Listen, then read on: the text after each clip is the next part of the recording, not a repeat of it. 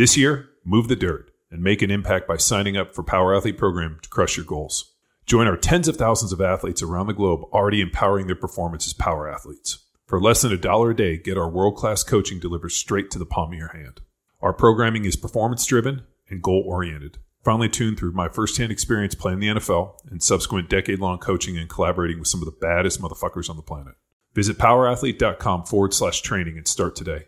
Those who start tomorrow never get shit done. Start fucking today.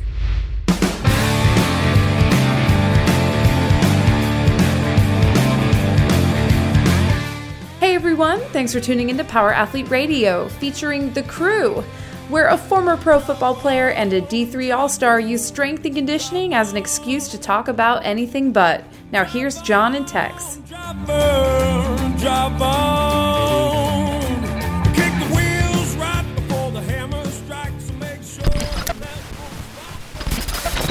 Welcome to another episode of Power Athlete Radio, where minds blow and hands shake. Jazz hands. Quake. Oh, they're quaking? I just thought you were doing jazz hands. Well, I'm just excited for a lot of things, including Power Athlete Radio Hotline. Ah, In the new year, I guess. Ah, dude, it's coming up fast. I can't even believe how quickly it's coming. I was going back and looking at my Instagram and like looking at the freeze and the snow we had last year in, in January. Mm-hmm. And I was like, man, it's already that time again. And oddly enough, it's going to be 80 degrees this weekend here in Texas in December. Sounds amazing. So it was 40s three days ago, and it's going to be 80s this weekend. So I'm pretty stoked on that. Uh, so we are going to pull from the Power Athlete Hotline. And for those of you that are new, that don't know that we have this thing called the Power Athlete Hotline, you can reach us at 929 464 464 Zero. 929 ing ing. Zero. Yeah, just leave us a message, call up anything life, politics, religion, Shit. Uh, cooking. I think those are Uh, the two di- things we want to avoid. no, yeah, politics, religion, cooking, We'll lead off with relationships. Uh, what else? How Uh, about training, oh, nutrition? yeah, training, nutrition, health, wellness, Programming, performance, movement. programming, movement, uh, testing, hormones, performance, anything that looks like making a better version of yourself. You can great hit way us to put up at the hotline, and we'll be more than happy to tackle these questions. tell you, tell you how it is. Yeah. Oh, yeah. Well, you know, that's part of what we do. You know, speaking of telling us how it is, I had a guy the other day uh, ask me if I'd ever heard of Andy Frisella's Hard 75. So I thought Hard 75 was actually an alcohol, Like MD Like- 2020, like MD 2020, 45. Proper 12. uh, there was a restaurant in, in Laguna Steel Beach called, called French 75. And so when they said hard 75, I was like, oh, is uh, uh, this guy, is he coming out with like a hard seltzer? Because I mean, I'm, I mean, if he's, he seems like a seltzer guy. That's the one thing he hasn't done. Well, I know, but he seems like a seltzer guy. So I was like, oh, hard 75, it must be a seltzer, like a hard seltzer, 75 different flavors. And then I looked up and it's a program that you follow that you have to like do a daily mantra. You got to drink water. You got to exercise twice for 45 minutes. One's outside.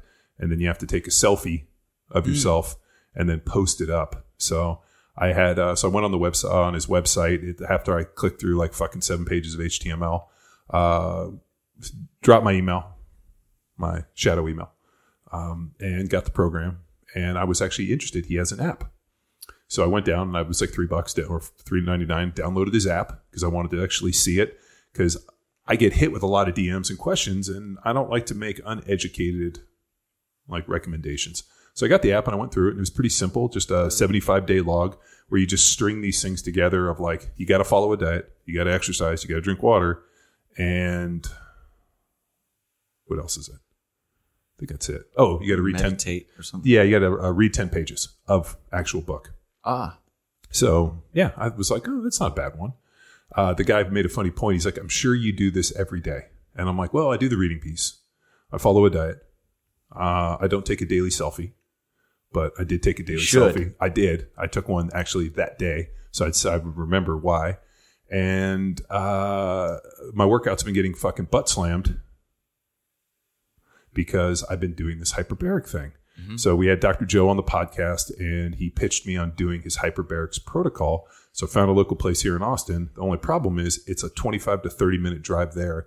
So my hyperbarics appointment's 7 a.m. So get up at six, get you know uh, whatever I got to get done. Jump in the car 6:30, get down there at seven, and then it's 90 minutes. So it's 15 minutes down, an hour, 60 minutes under at uh, 2.2 atmospheres, and then it's 15 minutes to decompress, and then another 30 minutes back. So pretty much it's like fucking almost three hours, you know, you know, two and a half, three hours, call it uh, round trip. So it's kind of killing my training time because that's actually really the block that I use for my training time. Yeah. Well, yeah, I mean, what's what's the goal? So you're on it eight weeks. There is targeted. I mean, I understand this habit forming 75 days, 75 hard. Well, you're essentially going 75 hard in the tank. Well, the problem is, is uh, there's no exercise in there, so you're just laying there. So what I did is I sneak in these grippers, and I do things, and I have some bands that I put on my feet, and like I'll do like some stuff where I like pull my toes apart. So I try to exercise. So Dr. Tom's like, do some form of exercise in there. So I got some like things to squeeze. Kegels? And I, and I put some, yeah, well, of course I do those, you know, nonstop. That way I keep my prostate nice and tight, and it prevent having from saggy balls, which you don't want to have. Did not know that. Yeah, you got to constantly work on pulling them up. I know that from the uh, from that Taoist book that I read years ago. You got to constantly be flexing that, working on pulling everything up, drawing it into the body. But the Everyone in their car right now is pulling this nuts up. so what's wild is when I drive in the car, I do that, and I actually hold dead bug position where I draw my trunk in and I hold this position and I see how long I can hold it for, and I hold that position for the entire drive. So I usually do that the majority of time Yeah, in the car. back in my personal training days, every rep count, say we're counting to 10, I would just Kegel just because I would get so bored. So uh, it's pretty smart. Uh, that's why whenever we jump in and we do like dead bugs with people, they're like, "Well, how long can you hold it?" I'm like, "Set a watch. I'll fucking be here all day. I can hold this position because I practice it constantly in the car." It was like when I went and got mouthpiece made. Uh, so remember Dr. Greg? We had him on the podcast and Oh, made yeah. the mouthpiece. So he did a series of tests where like, "Hey, I want you to like lay flat and like lift your head," and like he had different positions. And then he would like have people do like an isometric contraction and hold for time, and then they would apply some force to see if you got weaker or stronger with the mouthpiece. The problem is, is I was a total outlier because I laid on my back and I lifted my head, and he said the average person could only keep their head lifted for like 30 seconds. I was at like 12 minutes with my head lifted off like off the ground, and then he pressed and he couldn't break it.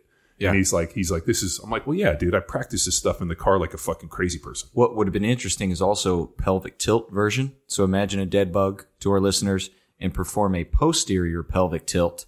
So it's not like an ab crunch where we're shortening the spine. It's just tilting the pelvis. There is an unbelievable amount of people that is extremely difficult. Yeah. Uh, speaking of which, uh, I got tagged on Instagram.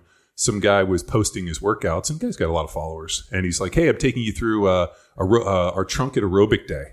And he's like, "You know, 25 minutes here of aerobic work, and then I want to show you this trunk stuff." And it was like kneeling, landmine rotations, and teapot lunges. Nice.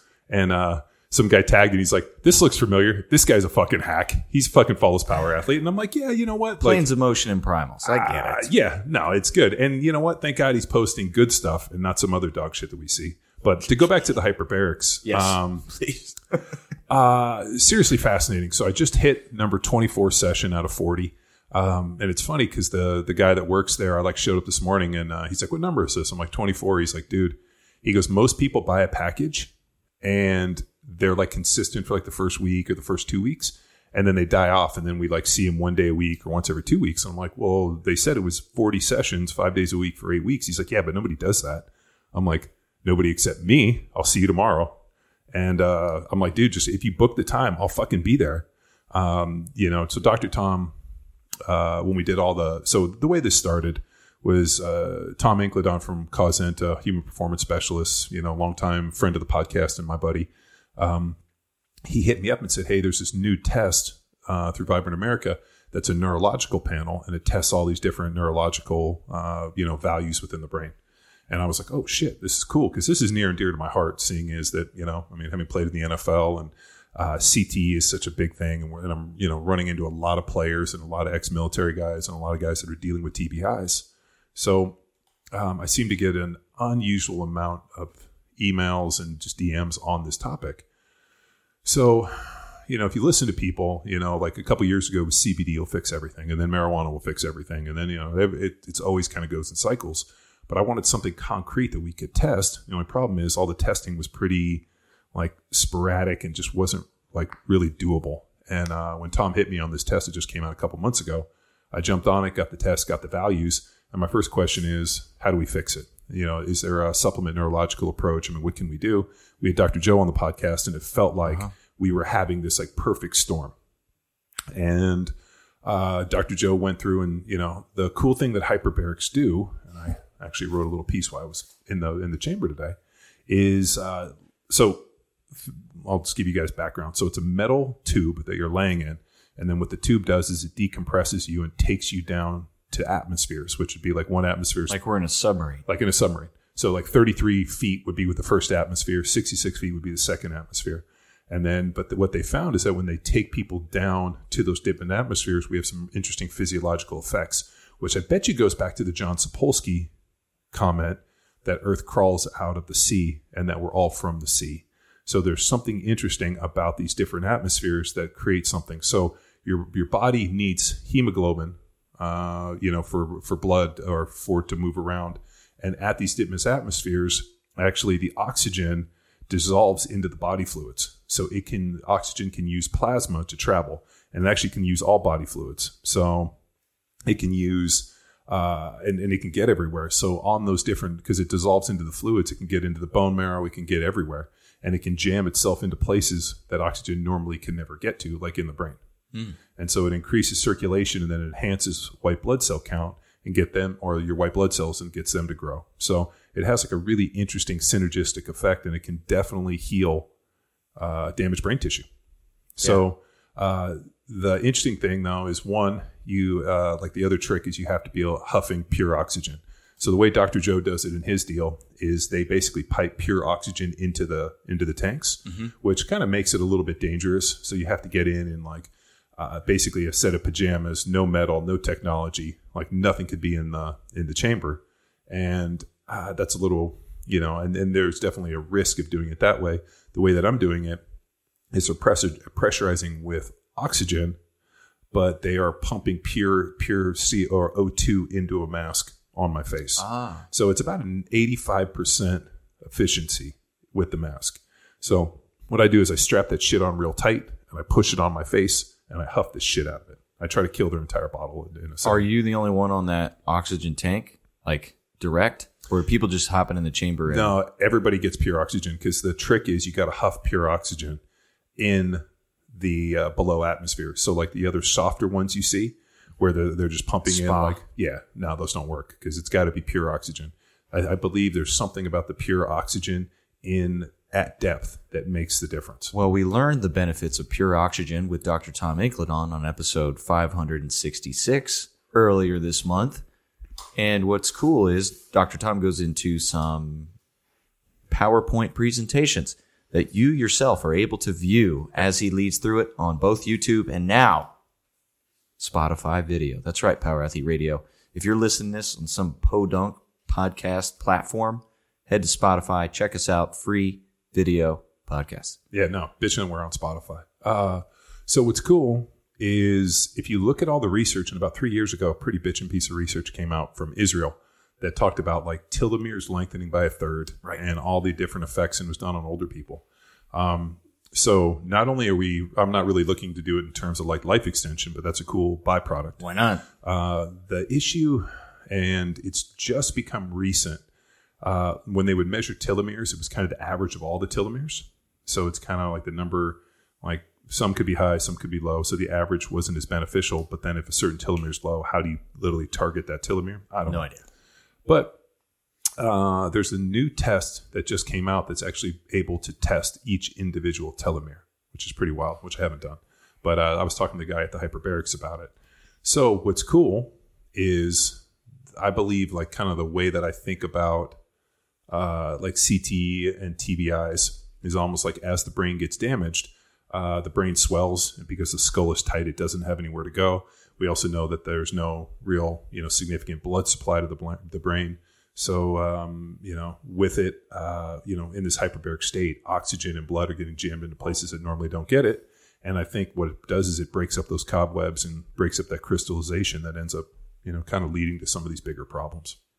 And getting oxygen. I mean, I'm just looking this up. Two telomeres on each chromosome, Yep. which is equal to 92 telomeres, including uh, total, including on all 46 chromosomes. Yep. So oxygen getting down to the DNA. Well, and it's lengthens or it will lengthen them by a third. So let's say you're you you know you you're down to 25 replications telomeres. They're talking about a third growth. So I mean, I, I don't know if it's a third over the 90 if you get 30, or if it's a third left of what you have left. But pretty much once your telomeres are done uh, have, have done replicated, that's kind of the end of you. And then that's when you start aging in dog years, like when you know dying pretty quick.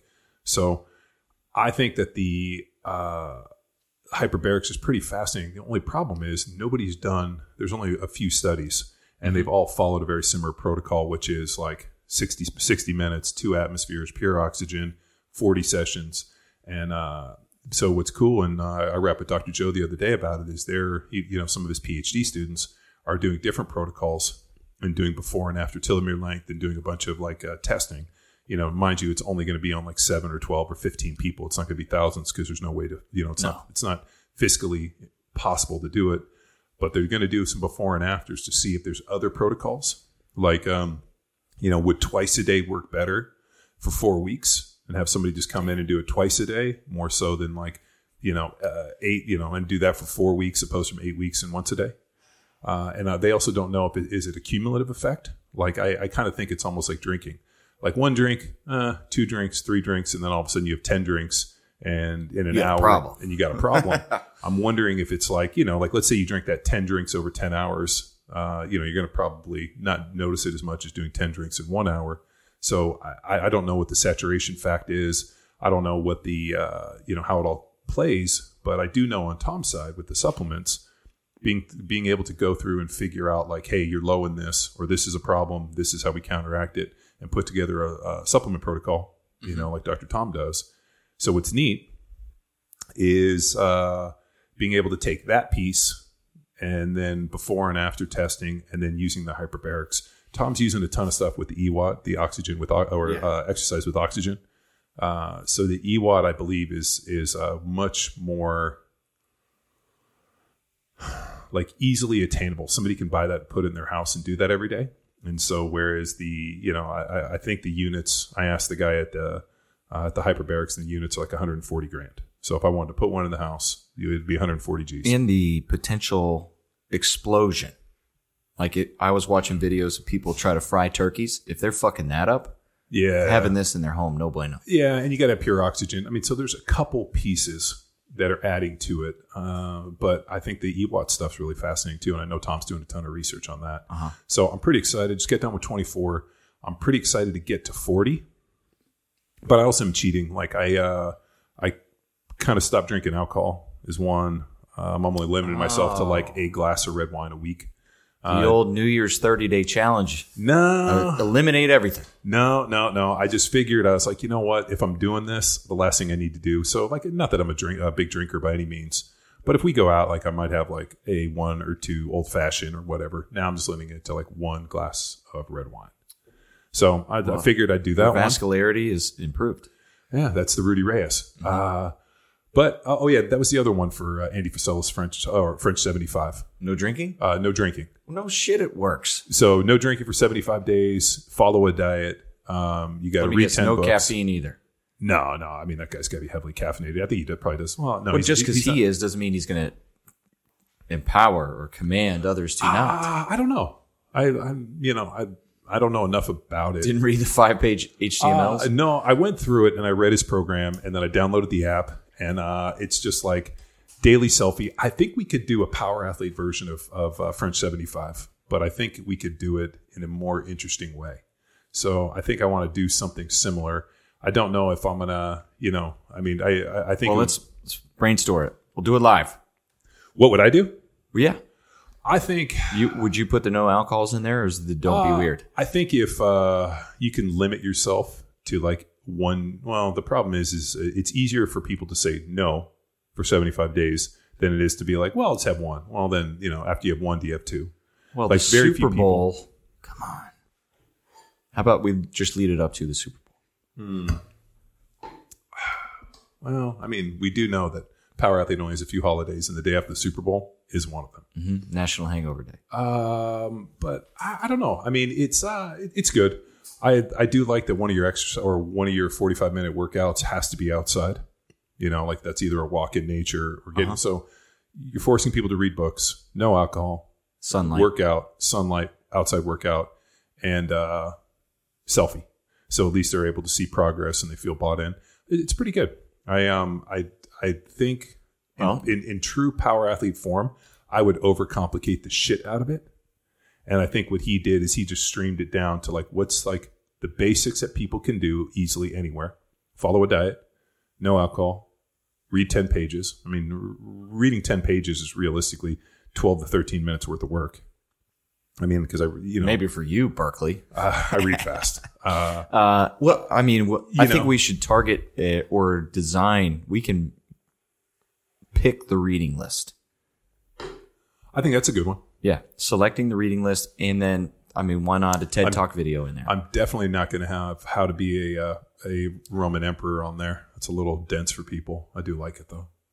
The problem is, is that that the How to Be a Roman Emperor book. It's a really, really um, esoteric, and then it's like this, like uh, this stoic idea of like you know how to do this and this. The problem is you need a little bit of Machiavelli's The Prince.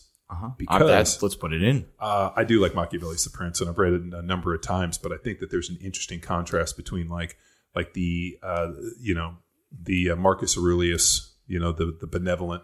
Just for those of you guys that don't know what the word benevolent is, it means good. Uh, look it up. I think it's Enhance. yeah.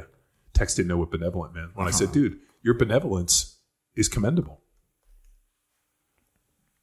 I think it was my belief in society or people to then hand off the power to them to follow through. That was Well, ignorance. there's two there's a few different types of leaders and i think about like uh, I, I always go back to that interesting uh, analogy where we talked about uh, pioneer um, settler, Settler. town town planner i think in in in uh, in cultures there's different types of leadership like like the first kings or the first people are usually pretty vicious individuals that are able to like whip the masses and then a guy like marcus aurelius comes of comes towards the end after you know this enlightened society you know a guy like marcus aurelius doesn't necessarily come early on when you're basically fighting the fucking barbarians for your you know plot of land so uh and uh, the Machiavelli's The Prince, I think, would be an interesting blending of that. How to be a Roman emperor.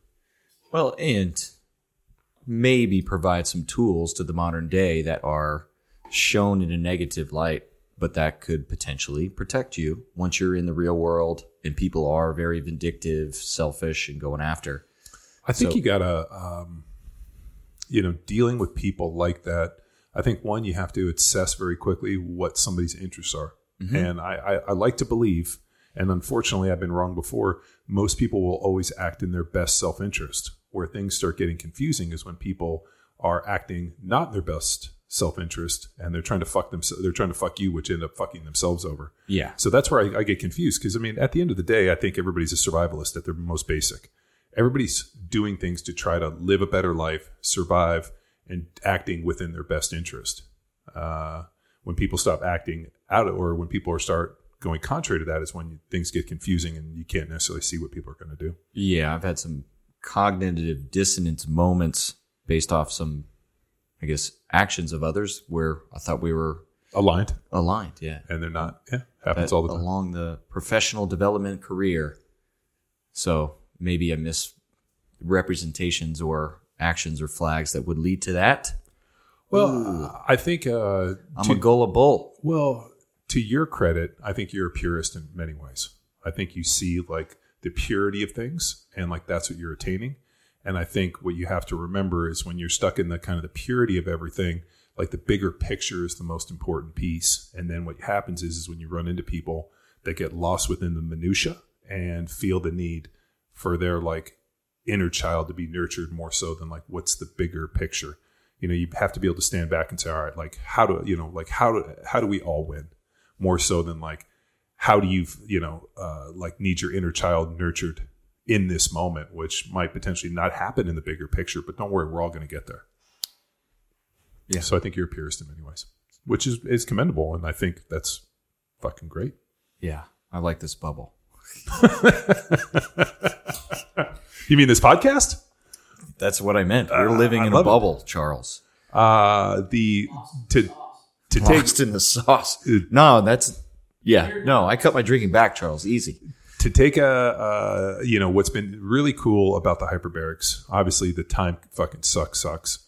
Uh, but it's been neat to like have a legit ninety minutes just to like close your eyes and meditate and think on things, and to kind of work through some stuff and like really you know think about hey you know like what does this mean? And I've I've read a bunch, and then what's funny is I'll read for about thirty minutes and I just put the book down and just hang out, and uh, uh, it's been it, it's been enlightening just to have that opportunity to kind of quiet and calm and not feel like you're you know have to do anything or more importantly have to you know press in it and the one that i've been thinking about Ooh. is if we were going to put together a 2022 new year's survival guide what would it look like so we're going into 2022 which is pretty wild because 2021 or 2020 was fucking pretty confusing and then i think 2021 has been also confusing because you have a lot of people. I think in 2020, fear was uh, an interesting factor where people felt like a certain uh, amount of like pride in in being fearful, like almost wearing it like a badge of honor. Like I'm I'm hiding at home to protect the world. So there's like this feeling of uh, um, of benevolence, or that like you've somehow fallen on the sword for society by basically hiding in your house. And like I've run into that quite a bit. And that was kind of the feeling where like, you know what, we all have to come together. We all have to, you know, stay at home and, you know, uh, slow, you know, uh, two weeks to slow the curve and all that stuff, flatten the curve. And then it got into this weird thing of like, well, now, you know, we have to detach social distancing and mass. And then I think in 2021, people are like, ah, this is crazy. This is nonsense. And I don't think this is helping. And I'm going to go live my life. And so you had these kind of two groups of people. And it's almost like the red pill, blue pill, if you want to talk about the matrix. I think a lot of people were just like, this is bullshit. Which uh, by the time this podcast is released, I've seen the new one. So go on. Oh, yeah, I'm so excited. Uh, and now we're going into 2022, where I think a lot of the people that were on that kind of like uh, fall on the sword, I'm going to help society by hiding in, at home and practicing all these things. I think a lot of those people feel stupid.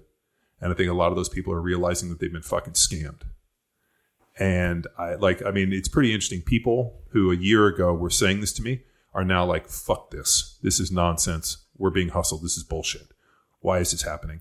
I mean, so uh, right now you're having, um, you know, countries shutting down, you know, like, you know, travel, this whole deal. And for the Omicron vir- uh, uh, variation that has not killed a single person. So, I mean, it's pretty interesting that these kind of these countries and these groups are acting like this when you know this hasn't even presented itself, and their whole thing is, well, it's working then. And you're like, at, at what cost? I mean, you're shutting down societies, you're uh, separating families. I mean, just the amount of people that weren't allowed to go and be with their loved ones in their final moments, and these people had to die alone in hospitals.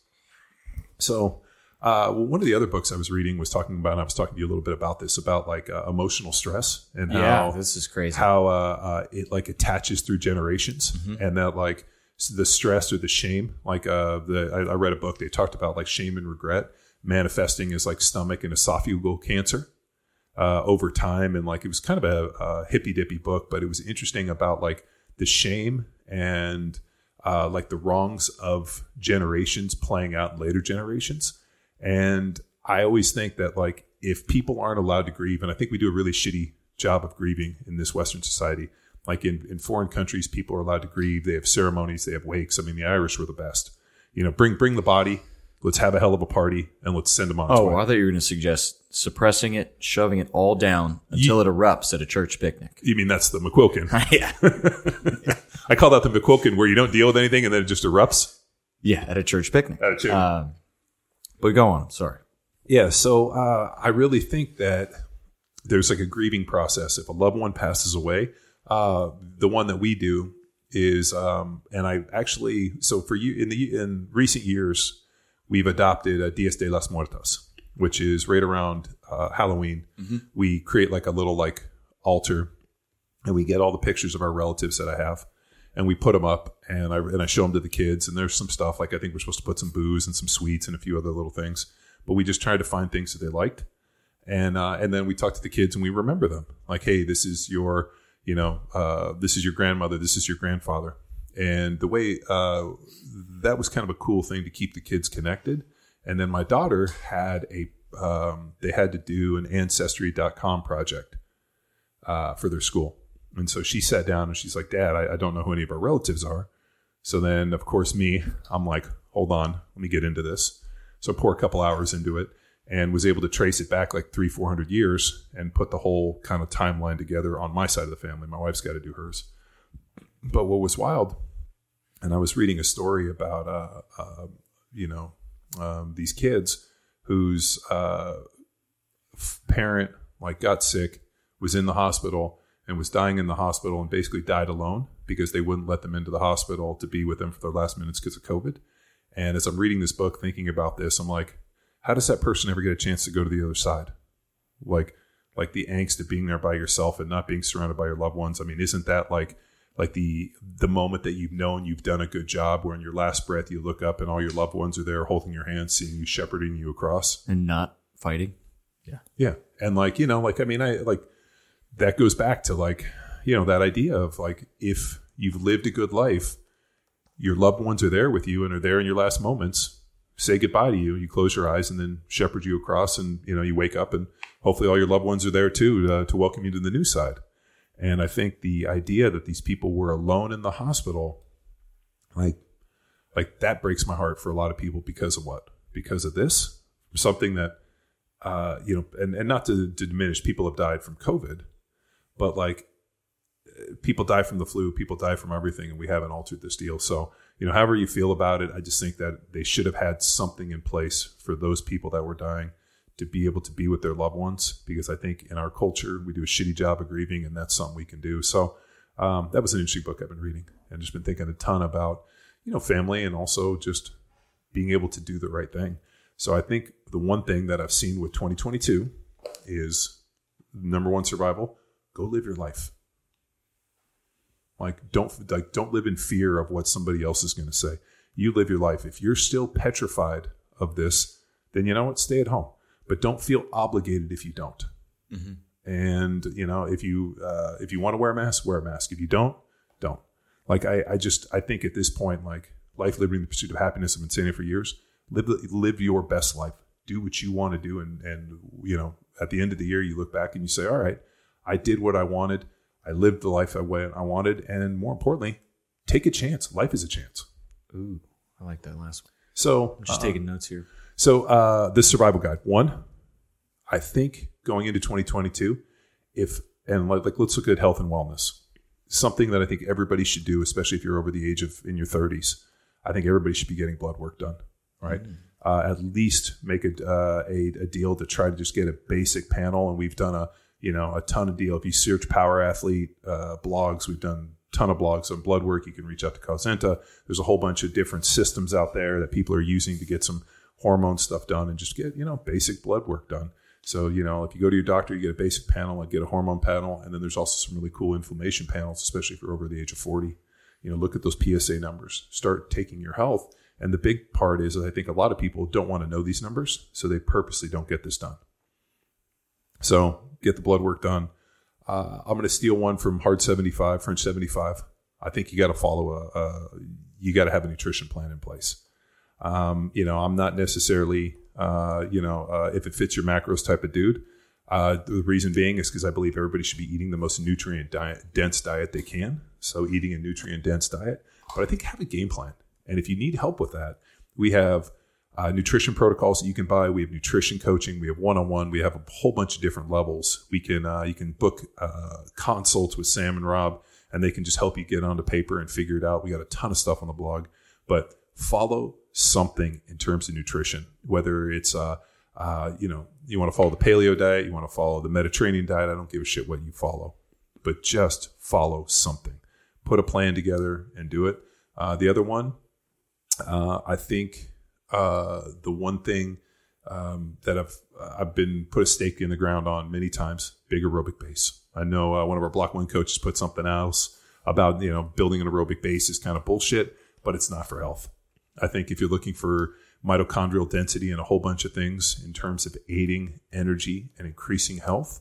I think building a big aerobic base is going to be one of those top when they start looking at life extension and how you can effectively live a long, long time. Having a big aerobic base is going to be a key factor. Uh, so I think do something aerobic at least. You know, uh, whether it's get out and walk outside for 45 minutes, which I think is pretty sharp on the French 75. and listen to Power Athlete Radio. Yeah, listen to Power Athlete Radio. But getting outside, being in nature, hearing the birds chirp. I mean, just uh, you know, I went outside yesterday and I posted the picture on Instagram. Uh, grass, big grass guy over here. dude, I got a lot of time and I effort in need this. some help. My grasses. Well, do you know? Suffering. Do you know who my lifeline is? Is Spanton. Spanton, I know. So Spanton puts it on the calendar and it's like, hey man, you got to put out pre-emergent, and so he kind of tip, tips me on it, and I put my winter rye out about three three or four weeks too late, but it gave me a chance to do a second round of pre-emergent, which I think actually is making it look better. So I'm pretty excited, and I'm like, I, I took those pictures, and of course my wife's like, I don't know, I don't notice anything. The grass is growing in other places, and I'm like, I'm gonna punch you in the face. Okay, Kate, grass is always greener well born. yeah.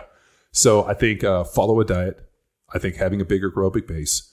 I think, or I would recommend two doses, five, uh, just a teaspoon of creatine every single person. So I would say, all right, commit to the creatine, commit to the aerobic base, have some nutrition plan. Uh, the other one I'm going to go with is follow a training program. We have so many options within Power Athlete training. We have uh, Jacked Street if you were trying to put on muscle. We got Field Strong for performance in terms of unlocking athletic potential. We got Hammer if you're an LEO military guy that needs to kick doors off of hinges. Uh, we got Grindstone, uh, which is hilarious because you know Grindstone is by far I think one of my favorite programs just for the flexible nature of it. We got Third Monkey, and I did something recently, and Lean and Abel. Uh, I did something recently that's pretty cool in that I took certain cycles out of different programs like uh, Power Athlete Metabolic Conditioning Cycles, the Anabolic Science Cycles from Jacked Street, Shadow, uh, Hammer Alpha, and I put them in standalone eight week programs that you can buy, and then you drop that on your calendar, and then you can follow that. So if you don't want to join a team, or maybe you're you know mid cycle, or you know you're not necessarily a, a very team oriented individual, you're kind of an isolationist. You can do those single programs, or you know maybe you wake up one day and you're like, you know what, I need a little more PMAC in my life, and I know I'm past it. You can drop it on there. So that was a neat piece. So I think have a program, aerobic base, take creatine, get some testing done, and follow some form of diet. Now, would I recommend to just randomly read 10 pages a day? No. But I definitely think we got to put together a reading list. yeah. Um, and I don't know if I if I told you, but Jordan Peterson is coming to Austin, Texas in January, and I procured some tickets for us. So I figured we would roll and we would go to it and hear Jordan Peterson speak. Uh, just because not only have I enjoyed his books, but I really just enjoy his outlook and the way that he analyzes stuff. I don't agree with everything he says, but I bet you a far amount I do. And I, but what I really respect is the level of detail that he goes into with each topic. And if he hasn't thought something through, he doesn't answer it, which I think happens way too much in this world that people think or speak long before they think. Well, then I think we should add to our list, John, those two things reflect, write, think. And those are two things you encouraged earlier in our episode. Like, along with go live your life, you mentioned the value of taking time to yourself. Sure. And then grieving. I mean, excellent form of reflection, grieving is journaling, writing things down, your thoughts. I mean, if, if you're stuck in a, a, a negative cycle in thought, writing it can help you work through it versus just repeating it in your mind over and over and over again. Yeah. Well, sometimes you just got to get that stuff in a brain dump. But I think what I'm going to do is I'm going to change up Dias de las Muertas. And I'm going to do it on St. Patrick's Day, which is more akin to my family.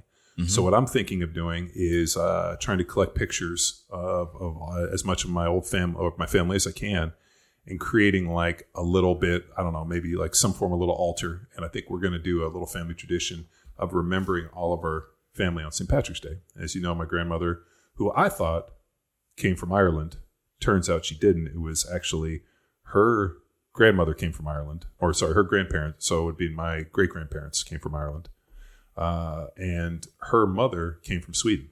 So we were going through the ancestry.com. My great grandmother came from Sweden to Canada, and then uh, and her or and then my grandmother's parents or grandparents. I have to go back and look. Came from County Cork, so we have uh you know and st patrick's day was always it's always been a big tradition in my family just because my mom and dad met on st patrick's day. My older brother got married on st patrick's day. So it's kind of just a big deal for us. And as you know i'm undefeated on st patrick's day. Also a power athlete holiday. uh, also a power athlete holiday. And uh, i'm basically batting a thousand. I am 100% undefeated. I've never been taken i've never lost a fight and i've never been thrown out of any bar on st patrick's day i'm just fucking batting a thousand i'm undefeated Except for the time that we weren't allowed to go to bars on St. Patrick's Day, John. Yeah, because they closed down. So you know what we did? We drank here, and I was still undefeated. Yes, you were. yeah. And yeah. uh, I had a real short commute home. Didn't have to drive anywhere. But uh, you know how many times uh, one of my favorite moments was getting tapped on the shoulder and being like, "You have to leave," and being like, "Really? I think it's time for you to leave." And grabbing the bouncer underneath the arm and throwing him out the door, shutting the door, and locking the door, and then giving him the finger, and then going back and uh, I am the captain now. and then going back to the bar and the and the uh, bartender looking at me and being like, as he pours his drinks, I always thought that guy was an asshole. Good on you. so I, I have a lot of memorable St. Patrick stories that usually involve some fucking mayhem that involves shit getting broken, people battling and fighting, and all I know is I've never been defeated on St. Patrick's Day. yeah, dudes getting pushed into road signs. Oh yeah, dude, fucking tr- oh, fucking poor Smanton. He. He had it coming. Uh, he he didn't uh, he didn't have historical reference to know that when we all take off running, like make sure you're not like we're running and like he just fucking I lit him up. He went right in that sign, goes down, and then I go over and pick him up. I'm like, dude, you just fell. What happened? He's like, I don't know what happened. His face is all scratched up. He's bleeding. Yeah. And then a couple days later, he's like. Did you push me into that sign? I'm like, of course I did. He's like, I was wondering. I thought I just fucking flew like 10 feet in the sun. Uh, and you remember that place? Did Oh, they yeah. ask us to leave? No, I mean we got there for first beers, Yeah. and it was its last day. That bar closed down, Fifth Street, Austin. It was their last day. They chose a hell of a way to go out. Well, we've actually been to a series of bars that that's been their last day. Uh huh. I don't. It must be a thing in Austin.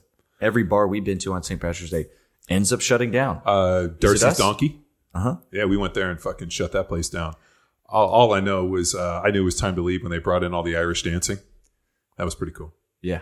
Yeah, it was a good time. Uh, so adding to the list, based off what we spoke here, I think we should add two things. Number one, I guess I don't know what number we're on, but uh, reach out to loved ones. And part of you discovering that about your grandmother was you reaching out to your mom. Yeah, And then we heard about some stories where folks didn't have the opportunity to spend the, the last moments Yeah, with their loved ones. no, that's um, that, that's a weird piece for me. Um, you know, having lost my dad a couple years ago, uh, we have uh, up on the wall where you guys can't see it, but up there we actually have uh, uh, a memorial to my dad from him coming on the podcast, and I always kind of glance at it and you know think that he's he's with us, but I just think like one, uh, don't hold on to things. Say what you say what you want because somebody passes away and you don't have the chance to to make up or forgive or any of the other stuff, man. I think it just leaves things unsaid. And I think that when things are unsaid, people can't travel to the other side. I mean, like like every every story I've ever heard about ghosts or you know whenever this, it's always like unfinished business, things that can't like like they can't move across because there's still things to deal with here. So I think you know don't leave things unsaid. And uh, you know, I don't think there's anything wrong with grieving and missing people. And I think the best way to do is remember them and honor them. And so uh, I think what we'll do this year is we're going to do something on St. Patrick's Day, and uh, we'll you know put up pictures of because my mom sent me some pictures of my grandparents uh, for uh, the girls did this um, like they had to collect uh, and it was cute because my daughters uh, asked for pictures of my old dogs, so they wanted to remember all the dogs like Rocky and Bear and uh, my grandparents and that. So we were able to collect these pictures and I have them, and I was like, man, we got to do something like St. Patrick's Eve and uh, and I, I think we might move that family tradition there because you know um, you know in years past we'd always go to the Buena Vista, which is where my mom and dad met on St. Patrick's Day, and the home of the Irish coffee, which as Mr. McQuilkin knows, five's a, six, five or six, Five. five, six was too many Six would have been too many. because I still had to drive to the airport. Yeah. Yeah. We stopped at five, bullied our way in, paid cash, and got whatever we wanted. It was great. Yeah, yeah, that was pretty good. That was a hell of a time. I do love Buena Vista for some Irish coffees. Yes. So the the final one, and you mentioned earlier, take a chance. You know, Don't start tomorrow. Uh, the um, so the uh, ah, man, like, like, dude, I, I remember years ago. Ah, God, I think we were in Miami. I, I was at like uh, we we were at something uh, like you know like we would go to different like kind of in the off season. We were down in Miami, a bunch of us, and it was like model week, and I was at something, and I remember uh, we were sitting there with a bunch of girls and like and, and guys and just people, and I remember uh, one of the girls saying to somebody, uh, "Shoot your shot." And uh, he was he was like kind of like to go over talk to this girl and was like, uh, I don't know, it was like kind of him and Han. And this girl's like, "What are you fucking? What are you him and Han for? Shoot your shot. If you miss, you miss. But like, it's a lot better than not shooting your shot." And so I always think a lot about that time, you know, that that comment, you know, and I'm sure people have used it over and over again, like shoot your shot. But like shoot shoot your shot in every way. You know, you miss 100% of the shots you don't take, which is a fucking terrible fucking cliche. But I think a lot of times, like shoot your shot, take a gamble. You know, whether it's you know reach out to us for hey, you know what, like I shot my shot. I can't follow the nutrition. I need somebody to keep me on track. Uh, I'm tired of programming my own workouts, so I'm gonna get in shape. Um, I'm tired of fucking not feeling like I'm the person that I could be. That you know, I just need you know, because I mean, everybody needs assistance. Everybody needs help. Fuck, I need it.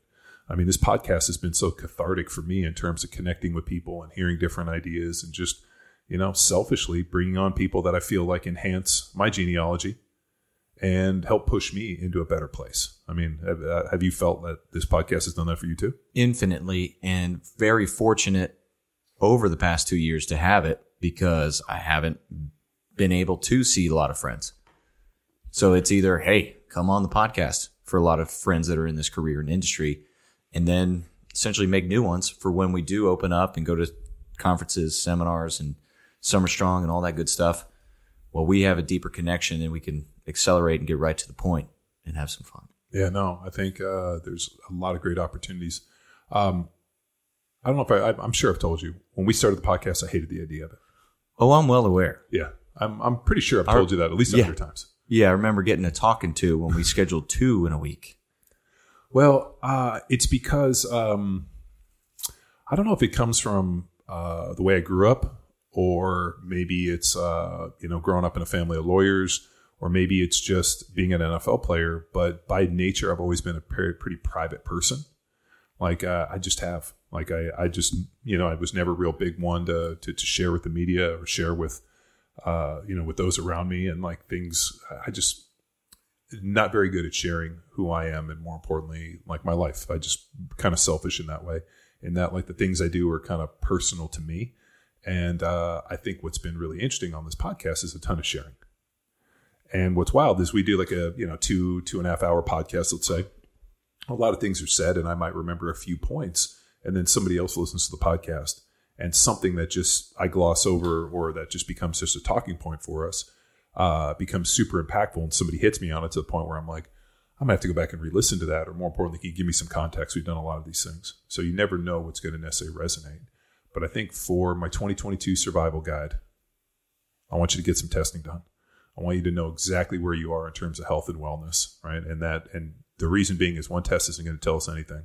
Two tests is going to start to create a, a bit of a like clearer picture.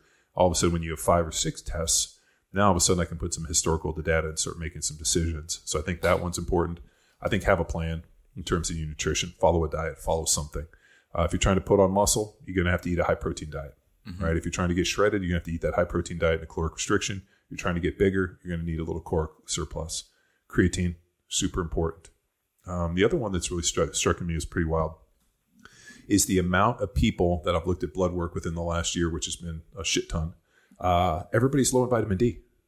And even I was low in vitamin D, and I take 10,000 IUs a day. So I'll take a 5,000 IU little tablet uh, morning and night, and I was still low. I thought I would be through the roof. So pretty interesting. And what's wild is if I got tested once and I was low, and then I took a certain amount and I got tested, I would assume I was high if I was still low. So when I asked Dr. Tom, he's like, maybe you're not taking enough. Maybe you're burning through it. What this? So just got to up the dose. So that's been real big on the retest. Um, but make sure you get some testing done. Follow nutrition protocol. On the training side, have a mission, have uh, something to do. And if you need direction, powerathlete.com slash training. Dude, we have so many options for you. Uh, we're going to put together a little reading list. I mean, I've, I've done my reading list in years past. I've done my reflections, which I think will turn back into a blog post. I might do 2021 reflections. Ooh. Um, and what else we got? Uh, we got time to yourself. Time to yourself. I mean, that can, I feel journaling could be under that one, John. Okay. Uh, reach out to loved ones.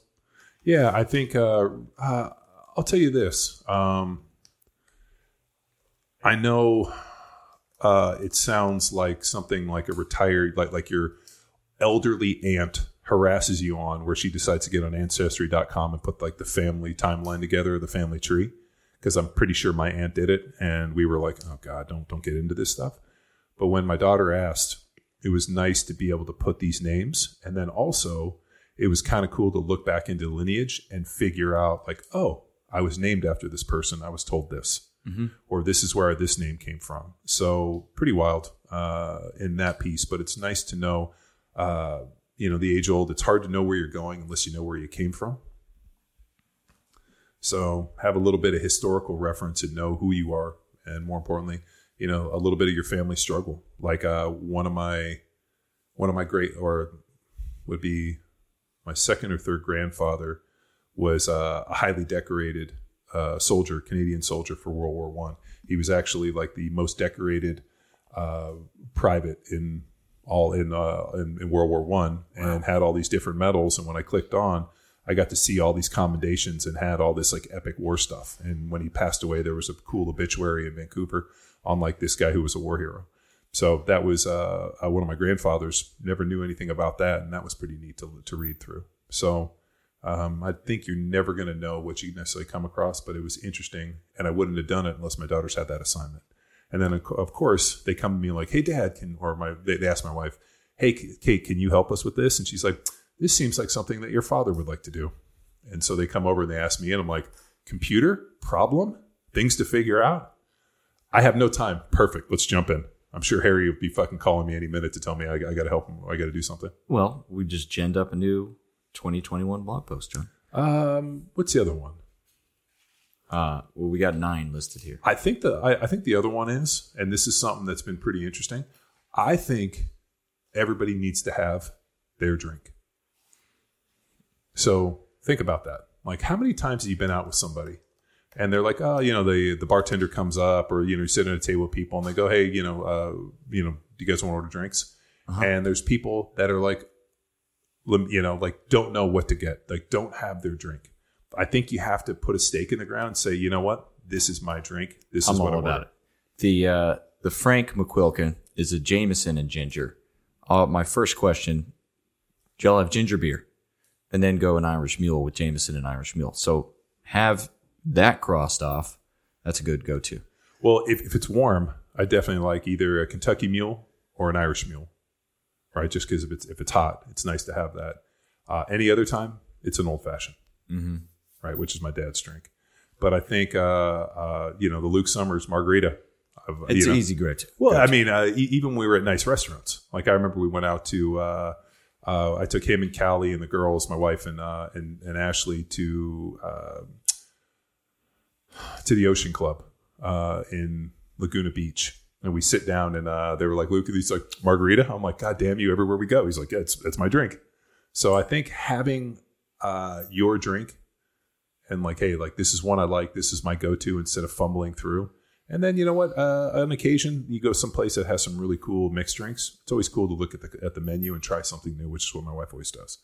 And then invariably, she orders it. It kind of sucks, and then she ends up trading with me, drinking my old fashioned. I end up pounding her drink because she knows that if a drink sucks, what I'll do is I'll just down it. It's it's kind of like my idea on. Um, so Dr. Tom sent me uh, this this supplement, and it's this it's uh, this it, it's called Neuro Oil. I don't know what it is. He just sent me this, and he's like, "Hey, put a couple drops of this every morning in your shake." So it uh, it has an awful fish taste to it. So basically, I'm putting chocolate protein with a fish taste. And so what I do is I just pound it as quick as possible, and my wife like sees me pounding it. She's like, "Oh, just like a bad drink at a restaurant." I'm like, "Exactly. That's what I, do. I do." would just drop the drops into my mouth and then enjoy a chocolate shake. Uh, it's not a bad idea. I might do that. Yeah. Uh, it's fucking terrible. That's like putting liver into chili and I- ruining everything.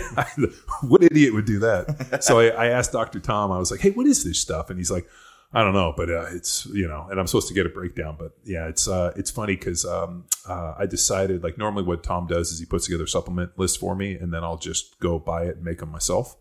This one I decided to just let Bryce do it. And so they've been sending me the supplements every month.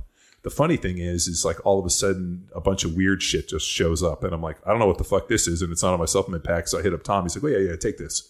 I'm like, we just randomly throwing shit in the box. He's like, Yeah, totally. I'm like, sweet, I like it. You're taking a chance, John. I am. I'm throwing caution to the wind, a little salt over the shoulder. But uh, yeah, there was uh, um, so my dad also had a funny tradition. Uh, every what time we got? Time. Oh, is it okay? Well, I'll just tell you last last little bit. My dad had a funny tradition with me. Uh, every Christmas, he would buy me uh, a new uh, like. Um, so the the way it started is years ago in college. Uh, I had like I remember uh, when I worked security, I used to wear like. Uh, do, do you know what a newsboy hat is? Like one of those like a real short build, kind of like a tw- like- twenty no like a twenties gangster Yeah, yeah, yeah. like uh, newsboy hats. What's that? Yeah, like like Peaky Blinders hat. So I, I, I had one of those, and I used to wear it all the time, and it was pretty cool. It was uh, um, kind of like a plaid, uh, almost like a tweed looking thing. So I used to wear that constantly. The reason being is I got it from one of the dudes I worked security with, who was uh, um, like legitimate Peaky Blinders, like uh, a collector for the mob. And so he it was he gave me the hat, so I used to wear it. So when I went to go play in the NFL, I had it, and my dad uh, either wore the hat or left it somewhere, and my dog chewed it up. And I was like pretty pissed. I was like, "Fuck," uh, you know, like where am I going to get this hat? So my dad felt bad. So every year he would buy me another hat. And so every Christmas he'd be like, "Oh, I got you another hat," like trying to find replace the that hat. So I have all these funny, like uh, newsboy, kind of like Peaky Blinders hats. So I was I got online today and I was like, I'm gonna bring back. So I'm gonna I bought them for my brothers and I bought them for my for uh, for Cashy. So Sweet. yeah, well, we'll do that. But I, I think finding like a fun tradition like that, have your drink, Ah, yeah. uh, like start a new tradition. Uh, like we're gonna do the um, uh, St. Patrick's, like remember the family, kind of uh, Dias de de las Muertas, but St. Patrick's Day. Uh, have a tradition, know your drink, you know, a reading list, have a plan, and I'll go through and I'll put these into a 2021 blog post. But um, yeah, man, dude, we totally didn't answer any of the questions on the Fuck it. hotline, but I think it was a it was a home run in the way. But if Yeah, you do we- have questions, you can leave them on the hotline 929-464-464. Zero. 929 ing ing. Zero. Yeah, just shoot us a question if you have it. And this thanks for tuning in to another episode of Power. Another year of Power Athlete Radio. I love it. Gotta make this run. Now it's time for you to empower your performance. Head to powerathletehq.com backslash training to choose from a number of programs to meet your specific performance goals. And if you like to break a mental sweat too, visit academy.powerathletehq.com and become a real stakeholder in you or your athlete's success. Until next time, bye!